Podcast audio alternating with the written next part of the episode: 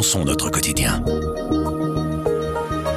Après avoir obtenu la livraison de chars de la part des Occidentaux, le président Volodymyr Zelensky passe à un niveau supérieur et souhaite obtenir des avions de chasse. L'Occident va-t-il accepter cette demande alors que Washington l'a déjà refusé? De quels avions s'agit-il? Y a-t-il un risque d'escalade significatif? Et comment se positionne la Belgique face à cette requête? Je m'appelle Camille Petou et je suis en studio avec Philippe Debouc du Service Monde. Il répond à nos questions.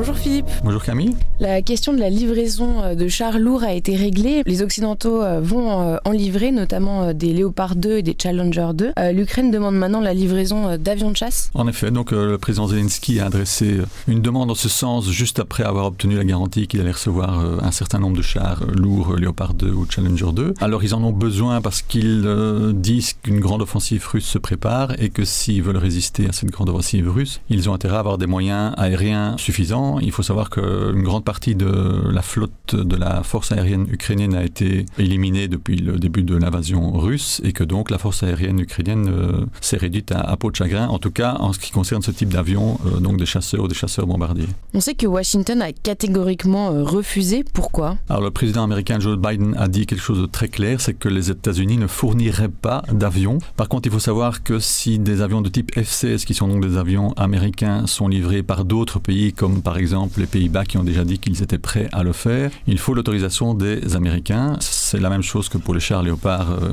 qui eux étaient allemands, mais il fallait le feu vert euh, des Allemands. Mhm. Biden n'a pas dit explicitement qu'il refuserait de dire oui à ce genre de demande. Donc il a dit clairement qu'il ne voulait pas en fournir, que les États-Unis n'en fourniraient pas, mais euh, qu'il ne s'oppose. Enfin, il n'a pas dit qu'il ne s'opposerait ou s'opposerait pas à, à, la fourniture de ce genre d'avion. Pour l'instant, les Européens ont l'air plutôt réticents face à cette livraison. Est-ce que leur position pourrait évoluer, comme ça a été le cas depuis euh, plusieurs mois avec euh, l'armement qui est fourni à l'Ukraine? C'est ce qui s'est passé jusqu'à présent. On peut comprendre que la plupart des pays sont réticents, à part peut-être deux pays européens comme les Pays-Bas et aussi la, Slovaquie, mais qui elle fournirait plutôt des avions de chasse de type euh, MiG, donc de fabrication soviétique. Il y a plusieurs raisons à ça. C'est que d'un côté, les Européens ne veulent pas non plus donner tout leur stock à l'Ukraine, parce que si jamais un jour le conflit se et que l'OTAN est attaqué, il faut que chaque pays et que l'OTAN ait des moyens suffisants pour se défendre. Et puis, on ne vend pas des avions comme ça n'importe comment pour l'instant en tout cas, parce qu'il faut aussi voir que dans les déclarations officielles, il laisse toujours la porte ouverte à une éventualité, parce que c'est clair que si le conflit arrive à un autre niveau, pour l'instant c'est un conflit essentiellement terrestre, les Russes n'utilisent pas non plus de moyens aériens contre les Ukrainiens, ils l'ont fait au début mais ils ne le font pas pour l'instant, donc c'est une guerre essentiellement terrestre, si on passe à une dimension supérieure, tout le monde en reparlera. Et comment est-ce que la Belgique, elle, euh, se positionne par rapport à cette requête de l'Ukraine?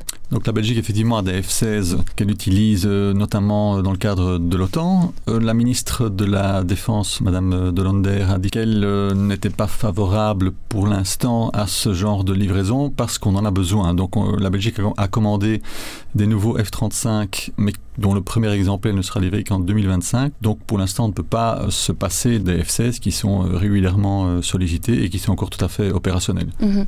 Et justement, on parle de quel type d'avion pour mieux comprendre Est-ce que c'est des avions qui rendraient l'armée ukrainienne significativement plus forte? Alors ce sont essentiellement des avions de chasse et des chasseurs bombardiers. Donc ce sont des appareils militaires très rapides qui permettent de lancer des bombes ou des missiles ou des roquettes de manière très ciblée à plusieurs endroits. Donc c'est des avions qui peuvent sécuriser le front ou attaquer le front ou défendre le Euh, le front ici, fait plus de 1000 km. C'est beaucoup plus efficace, beaucoup plus mobile qu'un char. Un avion euh, à réaction peut atteindre Mach 2 ou 2000 km/h. Ça va très très très rapide. Et donc ça permet de soit défendre, soit attaquer. Et c'est ça aussi le risque justement, euh, et le fait que pas mal de pays occidentaux et les Américains sont un peu réticents, c'est que si on fournit un nombre suffisant, parce que ça dépend aussi du nombre d'avions qu'on pourrait fournir, c'est un peu comme pour les chats, si on en fournit quelques-uns, c'est pas ça qui permettra à l'Ukraine d'aller euh, trop loin, parce que certains se disent si euh, les Ukrainiens ont une force aérienne suffisamment forte, ils pourraient aller jusqu'en Crimée, et la Crimée c'est quand même pour beaucoup une ligne rouge. À nouveau, on se pose la question de la faisabilité. Est-ce qu'il y a assez de euh, pilotes euh, formés, euh, compétents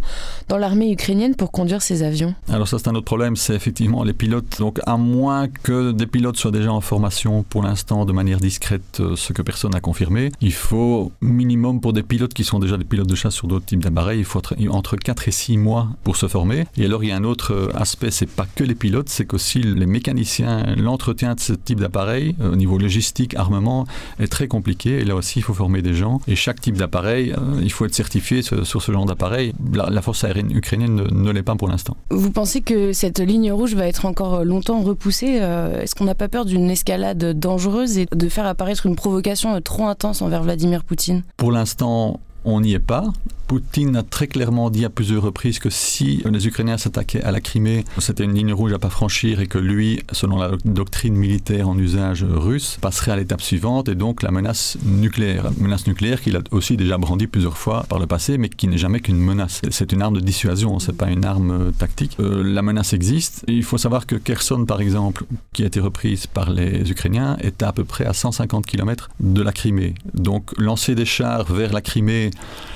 si on en envoie beaucoup, c'est faisable. Des avions de chasse, ils peuvent très facilement aller en Crimée. Et je crois que c'est ça, c'est ce que disent aussi pas mal d'experts euh, militaires, c'est que c'est ça qui euh, bloque les Occidentaux et les Américains pour l'instant, c'est de se dire si on fournit ce type d'avions de chasse, chasseurs bombardiers à l'Ukraine, qu'est-ce qu'ils vont en faire? Zelensky a toujours dit que son objectif c'était de reprendre le Donbass, les zones occupées et tout le territoire, en ce compris la Crimée. La ligne rouge, apparemment, elle est là. Alors personne ne le confirme, personne ne le dit, aucun chef d'État va le dire, mais on sent très bien que c'est vraiment ça la ligne rouge et c'est pour ça qu'ils sont réticents.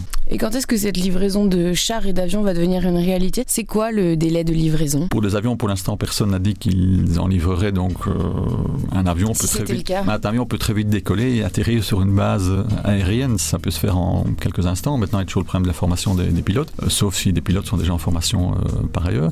Pour des chars, ça prend aussi un, un certain temps. personne ne sait dire exactement combien de temps. Un char lourd, ça pèse au moins 80 tonnes. Un avion, c'est beaucoup plus mobile et ça peut aller beaucoup plus rapidement. Merci beaucoup. Merci. Avec Grand Angle le soir, raconte, explique et décortique, c'est notre oreille sur l'actualité. Retrouvez-nous sur notre site, notre application et votre plateforme de podcast préférée. À bientôt.